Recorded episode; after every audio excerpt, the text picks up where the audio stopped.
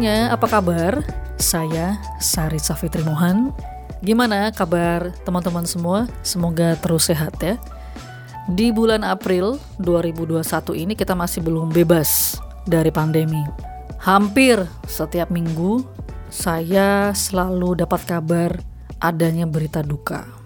Dan kita semua memang masih harus terus berhati-hati ya, dan mencari cara agar kita selalu sehat. Pandemi ini mempengaruhi tidak cuma fisik, tapi juga mental. Dan kesehatan mental di masa pandemi inilah yang saya kira penting untuk dibahas di podcast Fitri Mohan kali ini.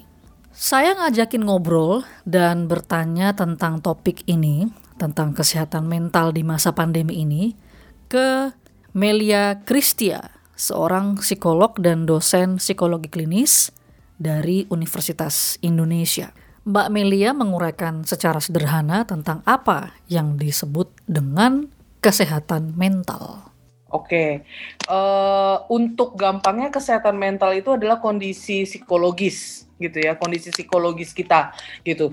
Jadi ada seorang tokoh psikiater, sebenarnya psikiater orang keturunan India, tapi dia warga negara Inggris ya, namanya Vikram Patel. Nanti kalau di search itu dia terkenal banget. Karena dia memang berkecimpung di bidang kesehatan mental global gitu ya, community mental health, dan bekerja dengan orang-orang marginal gitu, kelompok marginal. Nah, tren psikiatri itu kan datangnya dari Eropa, Amerika gitu, dengan latar belakang sosial ekonomi yang berbeda dengan bahkan negara-negara di Asia gitu.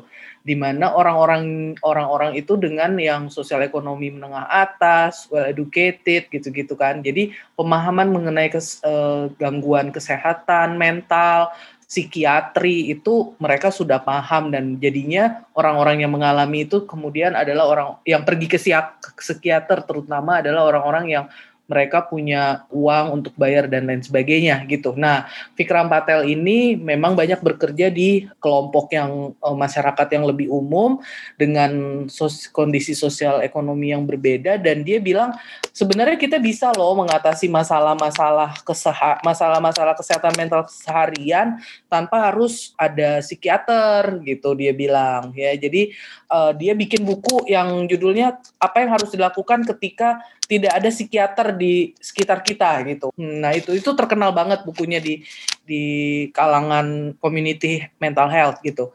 Nah, Vikram Patel juga yang bersama dengan kolega-koleganya yang berusaha memasukkan dan bikin pernyataan bahwa there is no health without mental health. Jadi kalau kita ngomong kesehatan, itu kita mesti juga meng-include si mental health ini. Jadi jangan cuma bicara fisik, karena bagaimanapun interaksi body and mind itu ada gitu ya. Maksudnya ditemukan lah dari riset-riset menunjukkan bahwa kalau fisiknya sakit nanti psikologisnya sakit, atau psikologisnya sakit nanti akan berpengaruh ke fisik gitu.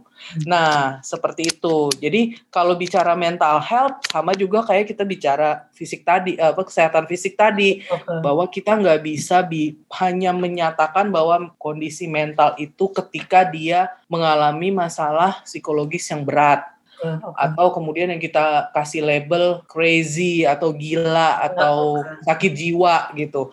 Nggak kayak gitu. Gitu karena it's more than that gitu, karena lebih dari itu, bahwa misalnya kita kecopetan, trauma ngelihat orang yang mirip tukang copet, tapi kan terus kita lu itu sakit gitu. Nggak sama tuh trauma orang kecopetan sama trauma orang yang mengalami bencana atau mengalami perang, kemudian sampai mesti dirawat di mental institution, tidak seperti itu. Tapi kita sempat mengalami trauma, dan after some time itu udah nggak akan, pengaruhnya minim, semakin berkurang gitu. Demikian juga yang bencana juga kayak gitu. Orang bencana terus dia jadi cemas, ketakutan, mimpi waktu peristiwa bencananya. Ya ini pengalaman di bencana ya, karena aku juga banyak menangani kasus-kasus waktu bencana. Itu juga kalau datang ke camp gitu, pengungsian, bu itu di situ ada yang stres, ada yang udah hampir gila, kayak dia trauma gitu. Ya terus makanya kan selalu dikatakan bahwa dalam bencana juga kita nggak bisa bilang bahwa program psikologis itu adalah pemulihan trauma gitu ya, karena kemudian respon trauma pada situasi bencana adalah respon yang wajar untuk suatu peristiwa yang luar biasa gitu ya. Gitu. Jadi dibilangnya respon biasa untuk peristiwa luar biasa gitu. Jadi hal-hal itu masih normal, orang habis bencana trauma nggak bisa tidur terus tertekan karena harta bendanya hilang, ya itu juga jadi sesuatu yang wajar. Nah, demikian juga dengan apa yang terjadi dengan COVID ini gitu ya. Kita harus bisa melihat COVID ini kan memang kemudian bukan hanya sekedar COVID-nya, tetapi juga ada dampak sosial, psychological, role gitu ya, perubahan peran, terus situasi kehidupan yang merupakan akibat dari adanya si COVID-19 pandeminya itu. Jadi dua nih yang harus dilihat, jadi dua sisi gitu ya. Waktu COVID ya diumumkan ini COVID-19 pandemi gitu ya, seluruh dunia gitu. Kemudian kan ada langkah-langkah yang diambil dengan tujuan untuk menghentikan penyebaran atau supaya dia jangan menyebar lebih luas gitu. Nah, kemudian langkah-langkah yang diambil ternyata adalah membuat restriksi atau batasan orang untuk berinteraksi dengan orang lain, keluar rumah, mengerjakan sesuatu dari rumah gitu. Di mana hal itu sebenarnya sudah memberikan dampak tersendiri. Bayangkan bahwa manusia itu kebutuhan dasarnya adalah bersosialisasi, berinteraksi dengan orang lain, dan itu dilarang gitu. Itu satu, itu pasti sudah akan menimbulkan dampak ya gitu. Udah gimana rasanya sih dilarang gitu. Kemudian COVID-nya sendiri yang akan dihadapi adalah sesuatu yang nggak kelihatan gitu. Kita nggak tahu siapa orang yang punya virus dan ternyata dia bukan hanya ada di tubuh orang lain, tetapi misalnya dia ada aja di dia ada di sekitar, di benda-benda, di permukaan, bahkan ada yang bilang itu lewat udara dan lain sebagainya gitu. Jadi itu bikin semakin stres karena banyak gak jelas. Iya, nah jadinya kan jadi bertanya-tanya, ini orang ini sehat atau ketuaan dari dia gitu dan seterusnya. Jadi menghindari COVID tapi di satu sisi juga ada hal yang dibatasi. Jadi double nih burdennya nih untuk kita semua gitu ya. Dan ini ternyata global, terjadinya seluruh dunia, responnya sama. Nah, itu sendiri waktu awal cukup bikin shock. Maksudnya sudah pasti akan menimbulkan dampak psikologis. Jadi restriksi itu, kemudian juga ternyata restriksi itu bukan hanya sekedar menghambat kebutuhan, pemenuhan kebutuhan dasar manusia secara psikologis, tapi juga secara material. Misalnya ada orang-orang yang nggak bisa kerja, jadi mereka nggak dapat pendapatan, sehingga supply untuk kehidupan juga berkurang gitu. Kemudian juga banyak juga, maksudnya orang-orang yang biasanya bisa dengan bebas mau kemana aja terus sekarang dilarang. Misalnya kayak di Indonesia tiba-tiba ya kita nggak bisa beribadah gitu ya, sholat ke gereja dan lain sebagainya, ke tempat ibadah, padahal misalnya untuk orang-orang ada yang merasa itu sebagai sesuatu yang penting buat mereka gitu. Jadi itu dampaknya panjang gitu. Belum lagi kalau misalnya ternyata orang di sekitarnya ada yang kena atau dia sendiri kena. Gitu ya, maksudnya positif COVID. Nah, kemudian kan positif COVID tuh bukan cuman sekedar udah sakit gitu kayak pilek minum obat selesai karena kan nggak seperti itu gitu. Jadi ada yang bahkan sampai meninggal. Jadi orang meninggal pun kan orang terdekat misalnya atau teman atau siapapun itu kan pasti akan menimbulkan dampak psikologis juga. Ada duka cita, kehilangan, kemudian mungkin merasa bersalah dan lain sebagainya. Nah, yang paling menurutku yang juga mestinya cukup bisa dilihat sebagai dampak dan itu mempengaruhi kondisi psikologis jadinya itu adalah diskriminasi. Ya, karena kemudian diskriminasi pada orang-orang yang mendapatkan atau menjadi pasien gitu ya, mendapatkan COVID-nya positif. Dianggap bahwa kamu menyebarkan penyakit, kamu itu nggak boleh dideketin, yang hal-hal yang kayak gitu loh. Nah itu jadi burdennya jadi tambah banyak lagi gitu ya. Jadi kalau bisa dibilang ini kalau dari beberapa penelitian yang ada, semuanya itu konsekuensinya secara umum masalah psikologis yang ada tuh bisa stres ya, jelas karena perubahan situasi. Ada ketidakseimbangan, kemudian ada kecemasan karena situasinya nggak jelas, nggak tahu ujungnya di mana gitu ya. Kemudian ada depresi karena kayak sekarang mungkin sudah mulai banyak yang akhirnya jadi depresi karena ini nggak kelihatan tuh di masa depan itu akan kayak apa sih gitu. Nah itu nggak jelas, jadi akhirnya bisa jadi depresi, frustrasi, udah melakukan segala hal, usaha dicoba tapi misalnya nggak ada penurunan atau kok nggak berubah-berubah situasinya gitu ya, ketidakjelasan gitu ya, itu semua merupakan dampak psikologis dari si COVID ini. Belum lagi ya itu karantina, nanti akan berkembang kemana-mana gitu. Nah kan ini kan Mbak Melia sendiri kan psikolog yang peneliti khusus tentang ini ya, tentang kesehatan mental di masa pandemi ini, bener gak sih? Aku sih nggak khusus ya, tapi karena aku klinis, jadi kemarin itu waktu bulan Mei itu aku sempat nyebar kuesioner juga tuh, dan kebetulan sempat kolaborasi sama seorang peneliti juga dari King's College London.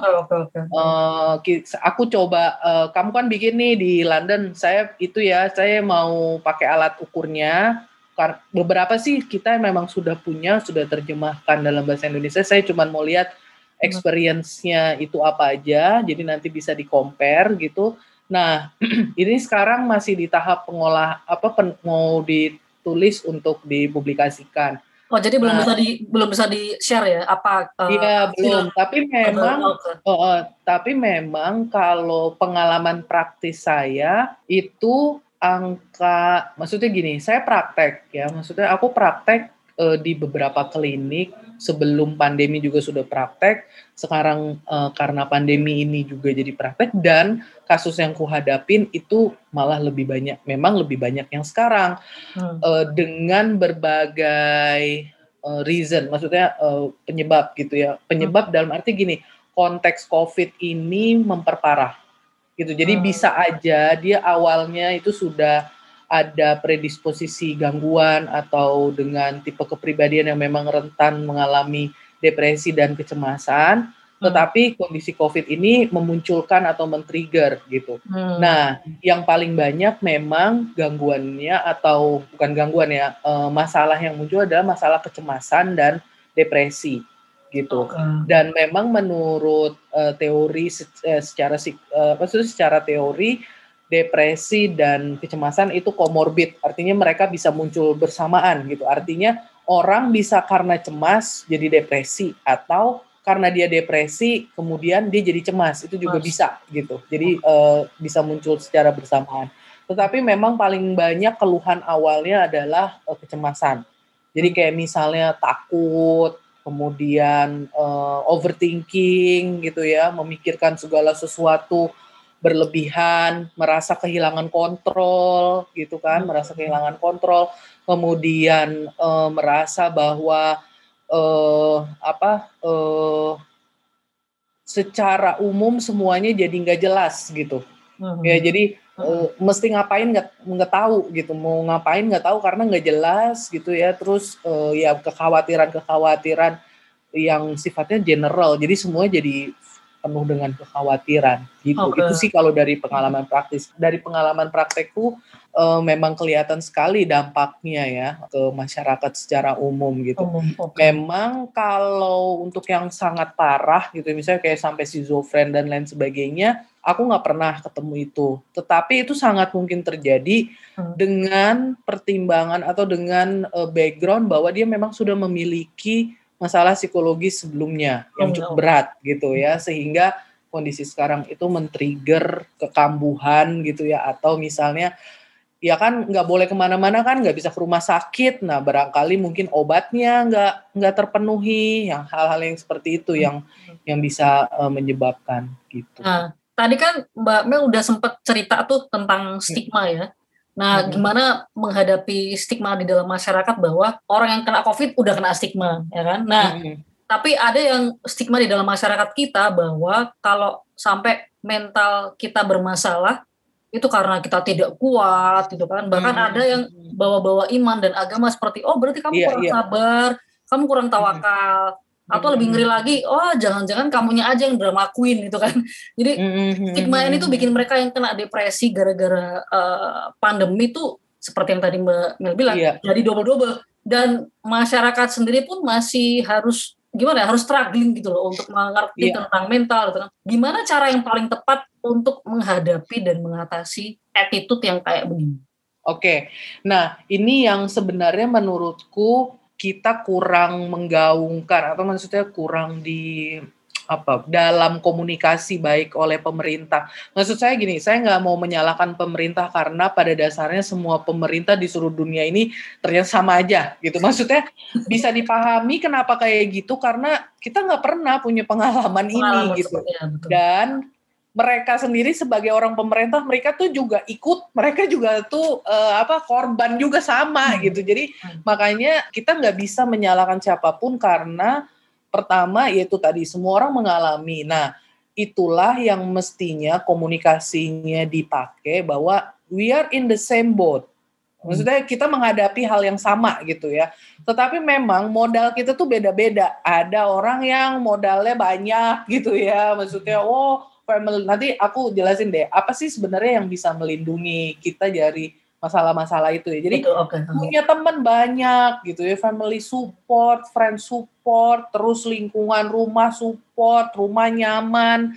Jadi tinggal di rumah aja tuh enggak bikin stres gitu. Nah, kebayangkan gimana kalau orang yang rumahnya enggak nyaman, sekeluarga banyak, terus enggak boleh kemana-mana. Nah, udah jadilah tambah stres lagi gitu kan, nah kayak gitu. Jadi, nah yang paling penting sebenarnya menghadapi situasi yang seperti ini adalah kita bisa memahami dan bisa berempati pada orang lain sebenarnya. Kalau kita bisa berempati sama orang lain, kita nggak akan tuh keluar kata-kata kurang beriman. Nah, masalahnya kan saya, orang yang ngomong gitu ya sama orang yang dikomentarin, itu kan kita sama sebenarnya yang kita hadapi gitu ya. Kok bisa? Emang lo baik-baik aja juga karena lo beriman gitu kan, misalnya kayak gitu kan gitu. Nah jadi kalau kita nggak paham dan nggak bisa berempati maka akanlah keluar kata-kata seperti itu. Jadi sebenarnya modal pertama yang paling penting itu adalah empati gitu, bahwa kita ini sama loh, kita tuh sama-sama menghadapi hal yang sama, musuhnya sama, situasi kita sama dalam tanda petik, dibatasi dan lain sebagainya. Jadi yang dibutuhkan adalah saling mengerti aja satu sama lain gitu, bahwa ada orang yang gara-gara ini dia nggak punya kerjaan, aduh kesian ya, saya kalau nggak punya kerjaan mungkin juga akan kayak gitu juga ya, hal-hal yang kayak gitu. Jadi kita nggak akan maksudnya kalau kita bisa memahami kondisi orang lain maka atau berempati itu kita akan lebih mengurangi komentar atau mengurangi judgement terhadap orang lain gitu, karena kita juga kalau jadi dia kita juga nggak mau digituin gitu ya. Jadi kan intinya kalau empati tuh, kalau saya nggak suka kaki saya diinjak, orang lain tuh juga nggak suka loh kakinya diinjak gitu. Jadi jangan injek kaki orang gitu kan, intinya gitu. Nah kayak gitu Mbak Fitri. Jadi maksudku itu sih sebenarnya yang paling penting. Lebih baik kita melakukan sesuatu apa yang kita bisa berkontribusi sesuai dengan kemampuan dan juga peran gitu loh, bahwa nih ya si dokter, tenaga kesehatan, suster itu ya memang kemampuan atau kompetensinya dan perannya itu ya mengurusi pasien gitu ya, frontline lah gitu ya, bagian depan. Tapi kita kan bukan berarti kita nggak ngapa-ngapain juga, kita bisa berkontribusi juga loh untuk menghentikan penyebaran virusnya dan lain sebagainya, at least menjaga pola protokol kesehatan, bergaya hidup sehat gitu. Jadi kalau kitanya sendiri sehat, kita nggak akan jadi sakit dan tidak membebani tenaga kesehatan untuk menangani kita yang mestinya nggak sakit jadi sakit gitu loh maksudnya. Jadi itu semua itu menurutku dua hal itu yang dalam komunikasi yang dilakukan oleh pemerintah dimanapun itu rasanya kurang ditekankan gitu. Ayo kita kompak, ayo kita saling consider orang lain, memahami kondisi semua orang gitu. Sehingga kalau kamu bisa jaga kesehatan, kamu nggak sakit, itu ngurang-ngurangin loh beban si tenaga kesehatan. Nah, komunikasi itu nggak sampai ke bawah. Aku lihat beberapa pakai jargon-jargon, maksudnya media yang seperti itu. Tetapi untuk orang-orang yang jauh di pelosok gitu ya, itu mereka nggak ngerti bahwa kenapa sih gue harus sibuk-sibuk amat pakai masker dan cuci tangan. Kenapa sih? Kayak misalnya kemarin temanku cerita ke salah satu daerah di Jawa ya, di Jogja kalau nggak salah. Itu ada jam malam kan. Nah, jadilah siang itu rame banget, malam sepi gitu. Padahal kan maksudnya kenapa kok kalau semua keluar siang-siang gitu? Ya kan virusnya adanya malam gitu. Jadi maksudnya aduh gimana sih? Bukan itu maksudnya tuh. Maksudnya supaya nggak berkerumun karena biasanya orang-orang itu suka malam-malam pada nongkrong apa bla bla bla semuanya itu gitu loh. Jadi nggak nyampe gitu loh reason kenapa itu ada jam malam, kenapa harus pakai masker. Pakai masker tuh bukan cuman supaya kamu nggak kena virus, tapi lu tuh nularin loh gitu. Ngelindungin yang lain juga gitu kan. Nah itu ngomong-ngomong soal kumpul-kumpul tadi, aku punya cerita nih. Jadi kan tadi seperti dibilang isolasi ini punya efek lelah mental, nggak ada motivasi dan segala macam gitu kan. Nah untuk yang sadar sama efek ini, aku akan sebut ini sebagai kelompok A gitu ya. Nah kelompok A ini sadar kalau kita karena masih di masa-masa penuh ketidakpastian, meskipun si vaksin udah ada dan udah bisa bikin kita lumayan tenang, tapi si kelompok A ini tuh masih terus mengisolasi diri demi kebaikan dan kesehatan bersama gitu. Tapi di sisi lain ada kelompok B yang memitigasi stresnya dengan cara ya udahlah kita keluar aja, kumpul-kumpul, makan-makan bareng, foto bareng, liburan, jalan-jalan, renang lah apa gitu. Nah ini nih kelompok B ini juga adalah kelompok yang karena udah vaksin lalu merasa let's get outside and hang out again gitu kan. Nah, beberapa dari kelompok A lalu jadi ngerasa jangan-jangan aku parno kali ya. Jangan-jangan aku berlebihan dan bahwa sebetulnya tuh semuanya tuh udah baik-baik aja gitu. Nah, terus si kelompok A ini efeknya karena ngeliat orang udah kumpul-kumpul di luar sementara mereka masih milih ada di dalam terus bertanya-tanya sendiri. Ini kan kemudian bikin mereka jadi enggak pede gitu loh. Terus jadi khawatir. Jadi ada perbedaan perilaku kan dalam menyikapi pandemi dan masing-masing bisa pakai alasan. Loh, ini kan untuk mengatasi kesehatan mental. Nah, gitu. Nah, apa komentarmu nih tentang hal ini? Terutama dalam soal pendekatan paling ampuh untuk bikin masyarakat mengubah perilakunya dalam menyikapi pandemi ini secara cerdas.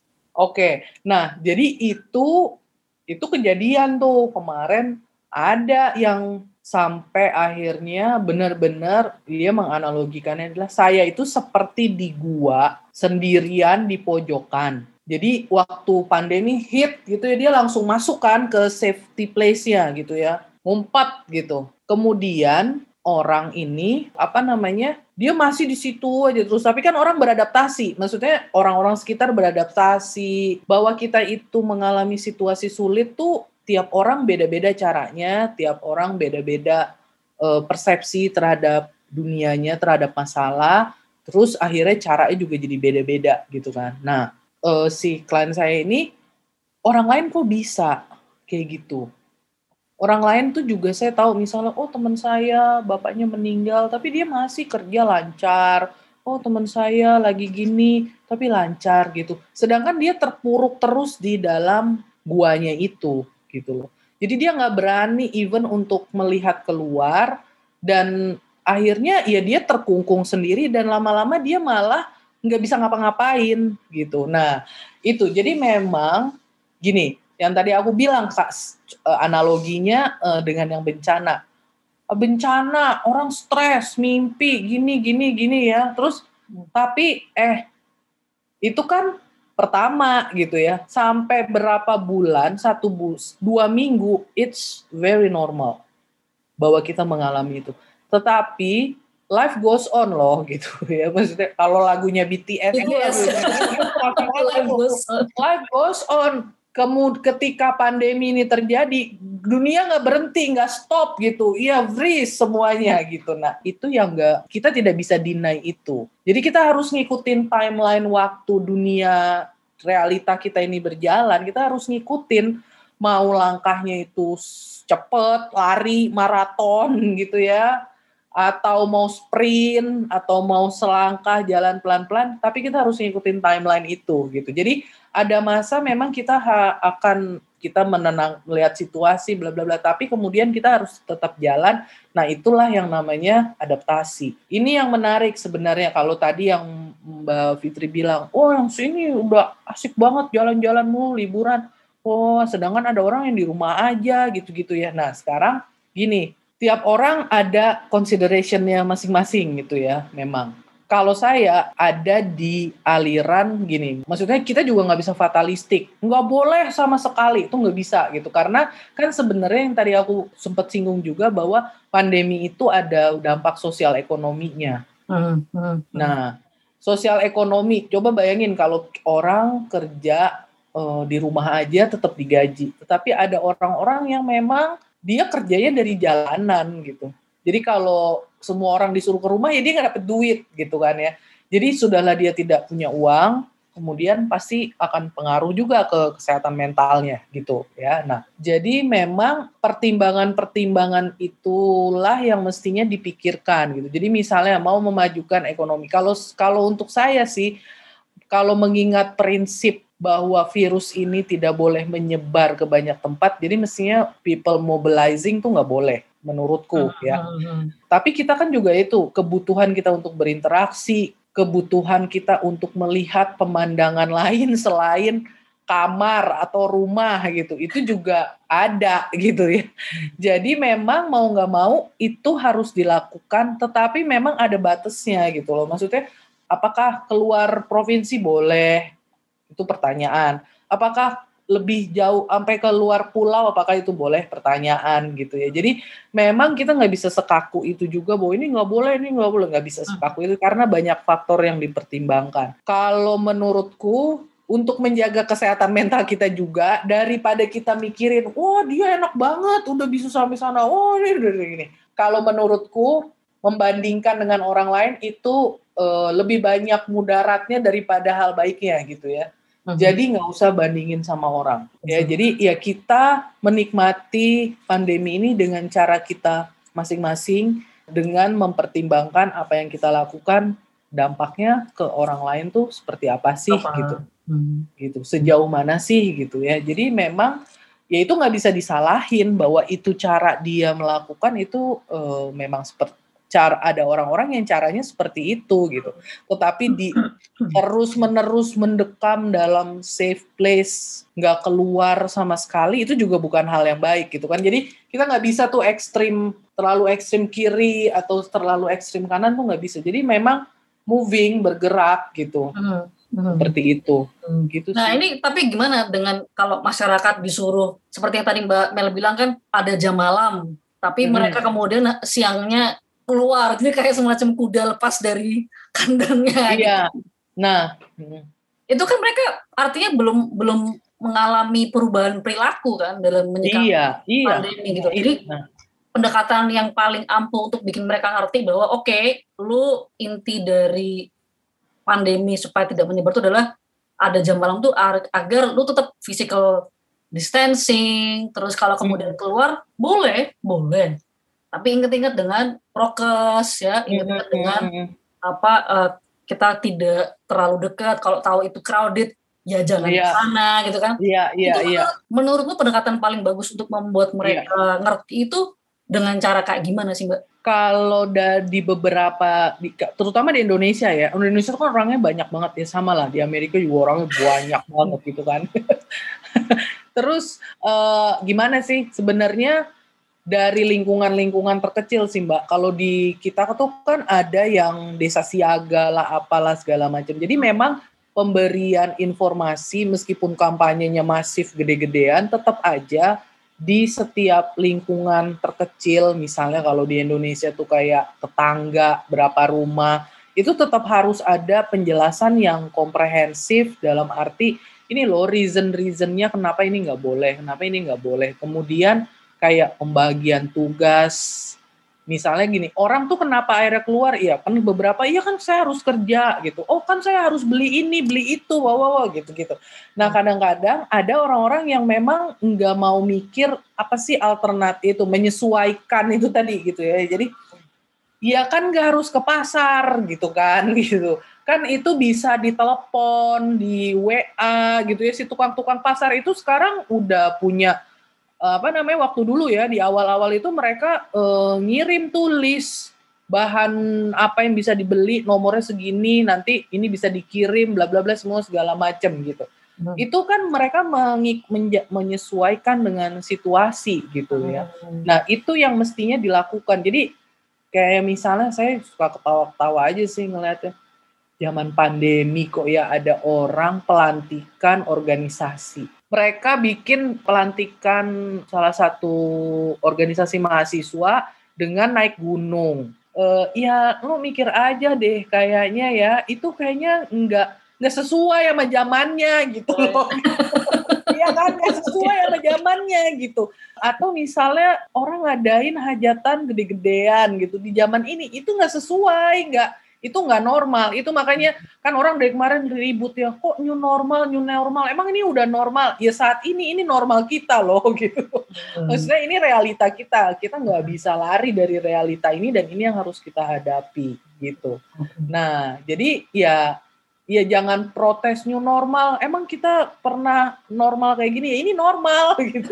Jadi kalau kamu masih melakukan hal-hal yang nggak sesuai prokes, nggak pakai masker, lo nggak normal. Normal gitu. Ya betul-betul. Gitu, okay, gitu. Nah terus begini, ini Mbak, ini menurutku yang juga sangat menarik ya kalau secara psikologis, ini kajian klinis mendalam yang aku lihat juga. Jadi gini, ketika kita dibatasi ruang geraknya ya di rumah, semua di rumah gitu ya. Sebenarnya yang kita mesti hadapi adalah diri kita sendiri. Manusia kan nggak ada yang sempurna ya. Ada yang kondisi psikologisnya gimana, ada yang konsep dirinya negatif, ada yang inferior dan lain sebagainya. Nggak bisa kemana-mana kan, nggak bisa lari kan dari diri kita sendiri. Nah jadi ini kita kayak dihadapkan terus-menerus sama diri kita gitu. Tuh lo adepin tuh diri lo tuh yang kayak gitu, lo mau kemana? Kemarin mungkin bisa ketemu temen, jadi kan interaksi yang ditampilkan adalah bukan real self, tapi diri yang ingin dilihat oleh orang lain. Wah melakukan, bekerja gitu, wah konteksnya pekerjaan dirinya, tetapi begitu di rumah, it's the real you. Dan itu yang bikin kita frustrasi, karena oh my God, gue tuh ternyata kayak gini gitu. Ternyata gue stuck. Kita stuck ya. Individu ini stuck dengan dirinya yang ternyata masih ada yang unfinished business lah, yang inilah, yang itulah, semua segala macam. Dan itu kita dibatasi, nggak bisa kemana-mana, nggak bisa lari ke sana, nggak bisa lari ke sini, nggak bisa sibuk, nggak bisa apa dan lain sebagainya gitu. Tapi jadi, itu actually juga kasih semacam kesempatan untuk memfinishkan si bisnis itu kan sebenarnya pada saat itu. Iya, kalau tapi kan bisa melihat mana ya. Kalau bisa melihat bahwa ya ampun ternyata saya tuh begini ya, kalau lagi tertekan tuh ternyata saya gini. Jadi ya itu sih sebenarnya menurutku yang membuat orang itu juga jadi kemudian muncul gangguan macam-macam.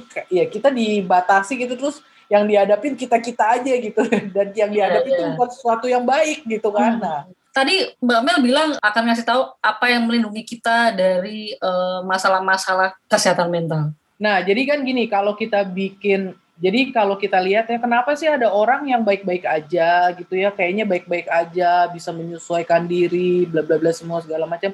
Tetapi ada orang yang tadi misalnya keluhan-keluhan psikologisnya muncul, stres berkepanjangan, depresi, cemasan dan lain sebagainya gitu ya. Karena ada dua hal, maksudnya gini, ada faktor pendukung atau faktor resiko, ya, orang mengalami masalah, dan ada yang disebut faktor yang supporting, orang menjadi lebih sehat mental. Nah, kalau bicara faktor resiko, sebenarnya adalah paling jelas adalah faktor kepribadian. Kalau orangnya sudah orang yang rentan mengalami masalah psikologis, misalnya terlalu pencemas, kemudian juga dia itu punya persepsi yang negatif tentang dunia, gitu ya misalnya.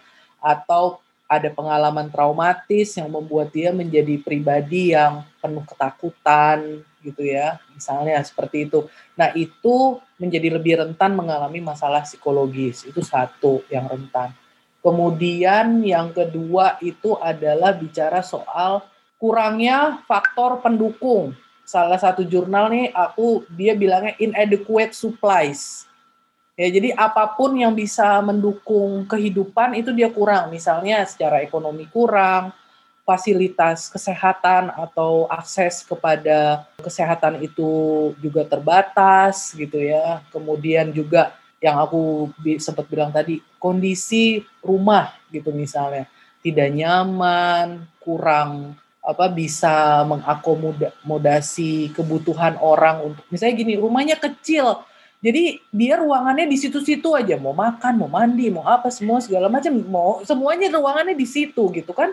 Itu orang jadi semakin terkungkung lagi gitu ya. Tapi kalau rumahnya nyaman, misalnya ada banjir, jadi bisa pindah-pindah ke sini ke situ gitu. Nah kan nggak semua orang punya hal itu gitu. Yeah. Kemudian juga misalnya kebutuhan sandang pangan papan itu juga kurang karena misalnya karena COVID dia mesti di layoff gitu ya. Jadi nggak punya kebutuhan sehari-hari yang bisa dipenuhi gitu. Jadi itu dua yang jadi faktor resiko. Kemudian ini yang menarik sebenarnya, inadequate information. Gitu. Jadi informasi yang dimiliki itu kurang ya, ada hoax atau misalnya informasinya itu misleading ya, maksudnya salah atau nggak jelas dan berubah-berubah gitu. Oh, yang ini bilang begini, oh yang bilang ini begini dan lain sebagainya. Sama seperti yang sekarang terjadi nih di Jakarta. Ada sentra vaksinasi di GBK.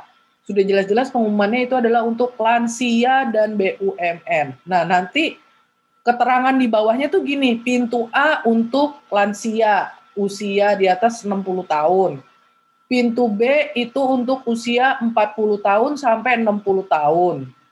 Pintu C itu untuk BUMN. Bingung nggak, Mbak? Jadi kan simpulkannya gini, oh berarti umur 40 sampai 60 tahun boleh dong gitu. Ya kan?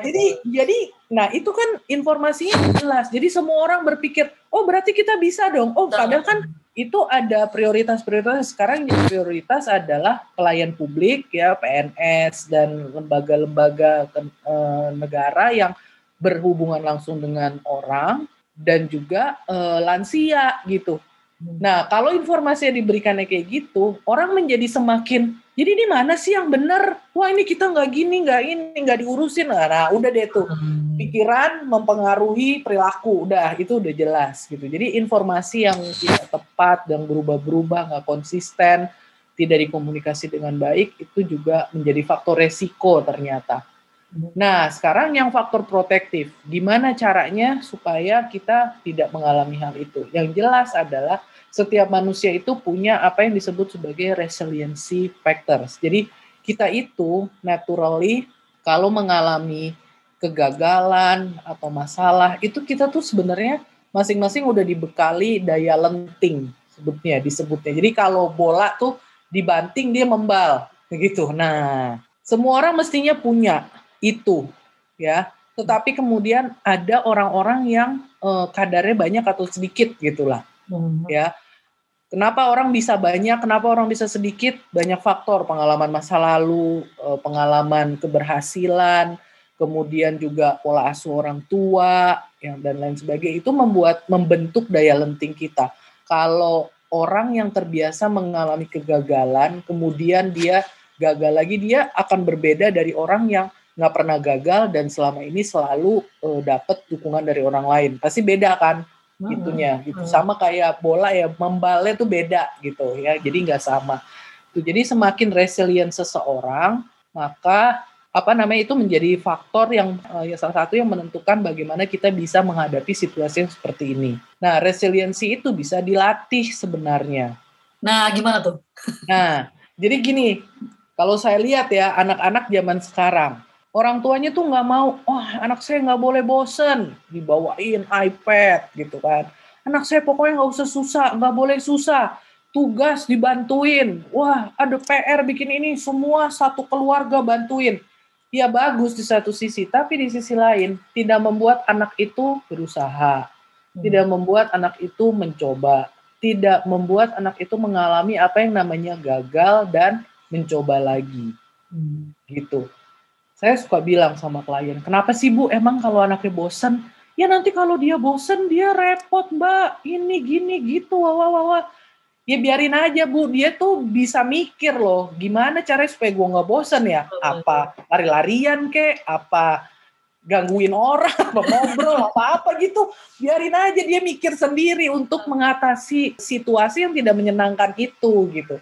Nah tapi kalau semuanya itu di-provide, disodorin, oh kamu gak mau bosen? Nih kasih iPad, oh nih kamu supaya gak rewel, ayo nih buku gambar, nih, kayak gitu kan. Padahal sebenarnya biarin aja dia mikir, gimana ya supaya aku gak bosen, oh nonton deh, oh ini deh, oh apa deh gitu. Jadi dia sendiri yang berpikir, nah itu membentuk resiliensi tuh Mbak. Jadi kalau anak itu tidak terbiasa untuk mencoba, berpikir, membuat dia berusaha untuk keluar dari kesulitan atau kegagalan gitu ya, dan kemudian mencoba lagi gitu, si resiliensi ini nggak akan terbangkit gitu ya, terlatih gitu. Kembali lagi nih orang tua, peran pengasuhan ini menjadi penting. Pokoknya jangan nyoba itu nanti kamu jatuh sakit tuh. Ya, biarin aja, kalau dia nggak gitu dia nggak ngerasain gimana rasanya jatuh gitu, biarin. Bahwa dengan perilaku seperti itu dia jadi jatuh, dia akan tahu, oh kalau saya begini, saya akan jatuh loh. Maksudnya gini, karena kan orang tua gak selamanya ada. Betul sekali. Nah, orang tua tidak selamanya ada. Orang tua tidak selamanya mampu provide semuanya untuk anaknya, gitu ya. Jadi hal-hal itu yang juga mestinya diingat sama orang tua, supaya mereka tidak terlalu overprotective, full of support yang membabi buta gitu ya, lebih kepada supaya anaknya nggak nyaman. Kalau aku bilangnya sebenarnya nggak nyaman anaknya atau orang tuanya Bu, gitu ya. Nah itu kalau pas pada saat kecil kan masih bisa dilatih ya resiliensi itu, tapi kalau udah gede kan apa bisa dikatakan udah terlalu terlambat untuk belajar tentang resiliensi. Kembali lagi, sejauh mana dia bisa memaknai situasi itu ya, situasi itu dia dapat insight apa gitu. Kalau memang sudah terbiasa, maksudnya gini, bahwa orang bagaimanapun kebiasaan itu membentuk cara pandang, membentuk perilaku kita gitu ya. Jadi itu tidak bisa itu mah nggak ngaruh itu ngaruh gitu ya, karena kan kemudian kan kita itu ada aspek belajar gitu di situ ya, bahwa kalau begini, kalau saya melakukan ini saya akan dapat ini. Oh kalau saya melakukan ini saya akan dapat ini. Itu kita belajar itu. Nah kalau dia nggak pernah terpapar, nggak pernah belajar, ya pasti dia akan do nothing gitu kan. Maksudnya dia nggak akan tahu apa-apa gitu. Oke. Nah satu lagi nih, satu lagi faktor pelindungnya itu adalah social support Mbak memang. Gimana tuh? Nah, jadi dukungan keluarga, teman, orang-orang sekitar gitu ya, tetangga gitu ya. Jadi itu membuktikan terbukti bahwa itu membuat orang menjadi lebih tangguh gitu menghadapi situasi, terutama di situasi pandemi ini gitu. Memang kita jadinya memang akan berbeda interaksi kita untuk dengan orang lain ya, tetapi dengan teknologi sebenarnya itu bisa diatasi ya, pasti kualitasnya beda ya, maksudnya kalau biasa kan itu ideal, tapi kan ini kan memang tidak ideal, tapi inilah yang normal untuk kita saat ini, itu yang tadi yang saya bilang, bahwa ini yang normal sehingga jangan batasi berkomunikasi dengan orang lain, gunakan berbagai cara lah untuk bisa akses kepada orang gitu. Jadi tadi yang aku bilang mendekam di guanya sendirian gitu kan. Nah, itu itu ya dia nggak punya social support gitu, padahal sebenarnya dia hanya perlu keluar dan halo saya butuh bantuan gitu. Nah itu kan juga bisa dilakukan gitu. Nah kebanyakan orang merasa bahwa oh nggak boleh, itu tadi stigma bahwa oh kamu harus tangguh ya, kesehatan mental, oh kamu harus tangguh, jangan cengeng, wah segala macam. Nah itu yang harus dipahami bahwa ya iyalah, nah, namanya orang pandemi, kalau nggak stres malah aneh gitu kan. Lu jangan dikatain orang, kamu tuh harus tangguh, harus ini, harus itu. Oh, justru bagus gitu. Nah, kadang-kadang ada orang-orang yang justru dia tidak mau terlihat lemah. Jadi, oh nggak apa-apa kok saya, nggak apa-apa kok. Jadi kelihatan baik-baik aja. Padahal sebenarnya wah di dalamnya itu pengen ngomong ini, pengen begini, banyak hal-hal yang sebenarnya mesti dia lakukan, tapi itu tidak dia lakukan karena dia tidak mau menunjukkan bahwa dia tidak oke, atau dia lemah gitu. Oke, Mbak Mel, mungkin pertanyaan terakhir, self care yang efektif selama pandemi atau tips paling gampang untuk bisa tetap sehat mental di masa pandemi. Pada dasarnya kita harus sadar bahwa manusia itu ada batasannya. Jadi melimit diri itu penting. Artinya gini, bahwa oh ngantuk, tidurlah gitu. Lapar, makan gitu. Jangan, karena gini situasinya adalah kita misalnya gini kayak di rumah, kita semua dilakukan di rumah, kerja di rumah, apa di rumah gitu ya. Semuanya di rumah gitu. Tetapi rumah dengan pekerjaan, maksudnya rumah sebagai tempat tinggal, area space personal dengan rumah sebagai tempat bekerja itu mesti dibedakan gitu. Makanya aku menganjurkan ya, mestinya kalau orang kerja di rumah adalah ruang atau space yang memang khusus untuk bekerja. Jadi situ kerja aja gitu. Jangan itu nanti makan di situ, ngapa-ngapain semua di situ gitu. Jadi makanya akan bagus untuk misalnya makan di meja makan. Jadi kan terasa tuh kita habit kita sebelum pandemi di mana kalau di sini kan makan siang orang kantor kan keluar gitu kan ya. Makan siang keluar. Nah, jadi hal-hal yang seperti itu juga tetap harus dilakukan. Oh, kalau mau kerja kita dress up, mandi dan lain sebagainya gitu. Jadi melakukan habit seperti halnya sebelum pandemi dalam batas-batas, maksudnya penyesuaian ya dengan keadaan itu. Nah, selain tadi yaitu membatasi, mengetahui batas diri kita gitu. Kalau kita sudah lelah ya take your rest gitu. Jadi mesti istirahat.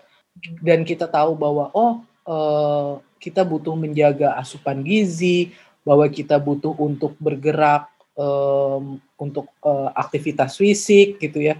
Bukan harus selalu olahraga dalam arti, wah harus jogging, harus apa, nggak harus kayak gitu ya. Ya aktivitas fisik tuh semua, bahkan host course aja itu aktivitas fisik loh. Jadi kalau penelitiannya WHO tuh dia membagi kalau yang namanya aktivitas fisik itu tidak harus bicara olahraga. Jadi melakukan kegiatan sehari-hari di rumah misalnya membersihkan halaman, menyapu rumah, ngepel, bersih-bersih, nyuci dan lain sebagainya, itu sebenarnya termasuk aktivitas fisik. Jadi jangan membebani diri bahwa oh harus olahraga ini, oh harus itu, enggak. At least kita bergerak gitu. Jadi kita jangan jangan sedimentary, maksudnya jangan diam aja gitu ya. Jadi jangan duduk aja atau rebahan aja gitu. Memang harus bergerak gitu. Jadi pemahaman-pemahaman soal itu jadi penting gitu. Bahwa oh saya butuh berhenti untuk istirahat atau untuk sekedar keluar rumah dan melihat pemandangan atau ngobrol sama temen, itu boleh dilakukan karena pada sebelum pandemi itu kita melakukan itu gitu.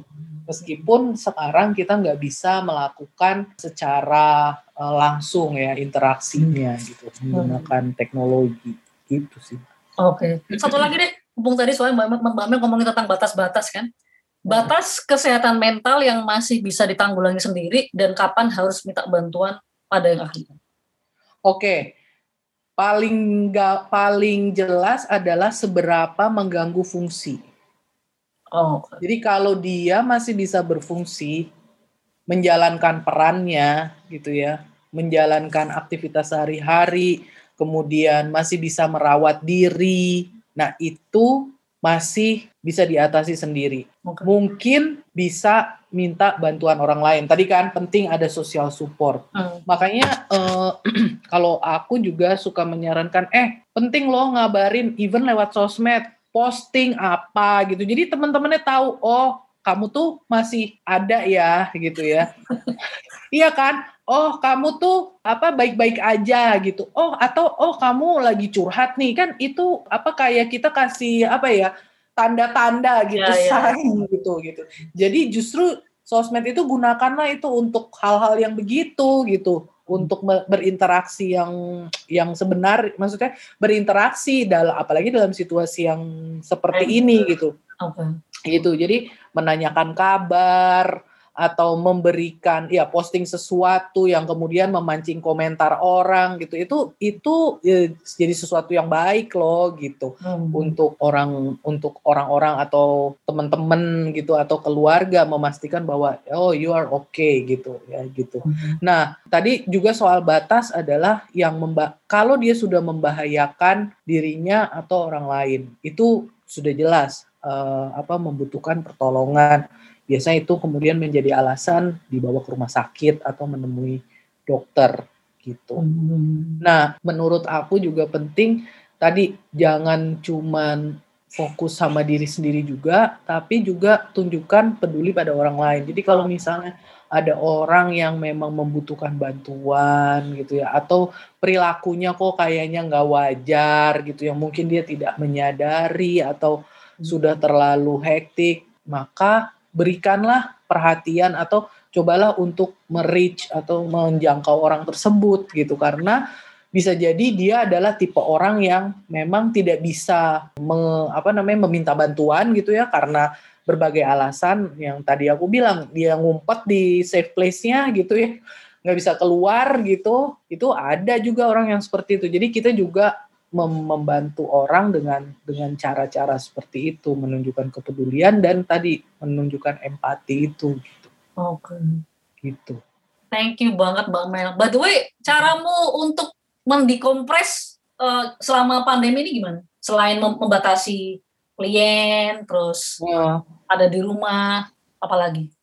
Ya aku melakukan hal-hal yang aku senang, yang membuat aku senang gitu ya, melakukan hobi, belajar hal baru gitu, nonton drakor gitu misalnya. Iya, karena kemudian dari drakor itu aku gini, oh ada ya orang kayak gitu misalnya, kayak gitu ya, oh ada ya permasalahan kayak gitu, terus nanti ternyata kucuk ada klien datang, nah ini sama ini kayak sini. Tahu nggak, aku sebelum ini nggak pernah nonton drakor, nggak pernah. Oh iya. Baru gara-gara pandemi akhirnya nonton dan dibaptis oleh Yoon Bin dan Son Ye Jin. Gara-gara mereka terus itu sejak itu aku langsung nonton terus, sekarang jadi penonton drakor banget nih aku. Gara-gara pandemi. Nah tapi itu juga kan karena pada dasarnya aku tuh nggak tahan nonton yang panjang-panjang ya, maksudnya ya nonton aku suka nonton gitu, tapi memang kemudian kan ada yang bentar-bentar nonton, maksudnya nah itu tadi kalau kita tahu limit kita, lo kan mesti kerja, jangan nonton aja gitu kan. Jadi memang nonton itu jadi sesuatu yang rewarding gitu loh. Jadi nanti kalau ini udah kelar gue bisa nonton Korea gitu misalnya, kalau ini udah selesai nih kerjaan ini asik, aku bisa nih running berapa episode dari 1 sampai selesai. Kalau suamiku tuh sampai gini, kamu dari kemarin masih nonton ini aja, ntar dulu, ini lagi seru, kamu udah beres kerjaannya, udah, kalau enggak gue mana bisa ini nonton gini gitu.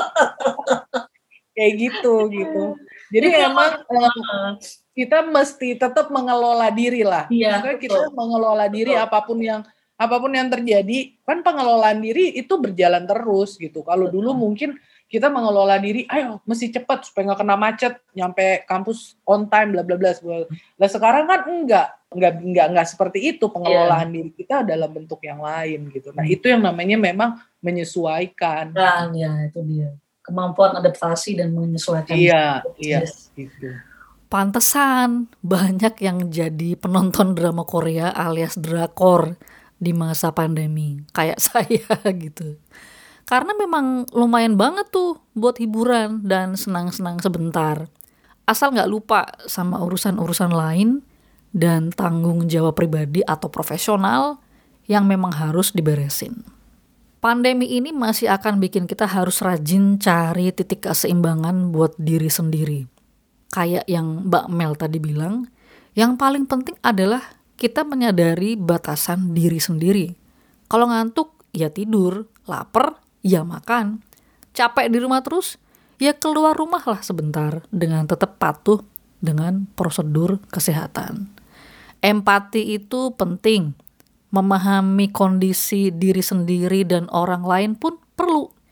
Menanyakan kabar kawan-kawan atau keluarga sambil ngobrol via telepon atau teknologi lain juga sangat-sangat baik efeknya di kita maupun di mereka yang kita tanyain kabarnya. Mudah-mudahan di tengah pandemi ini kita semua tetap sehat baik fisik maupun mental. Untuk Anda yang sudah mendengarkan podcast Fitri Mohan, terima kasih banyak. Saya Sari Safitri Mohan, sampai ketemu lagi.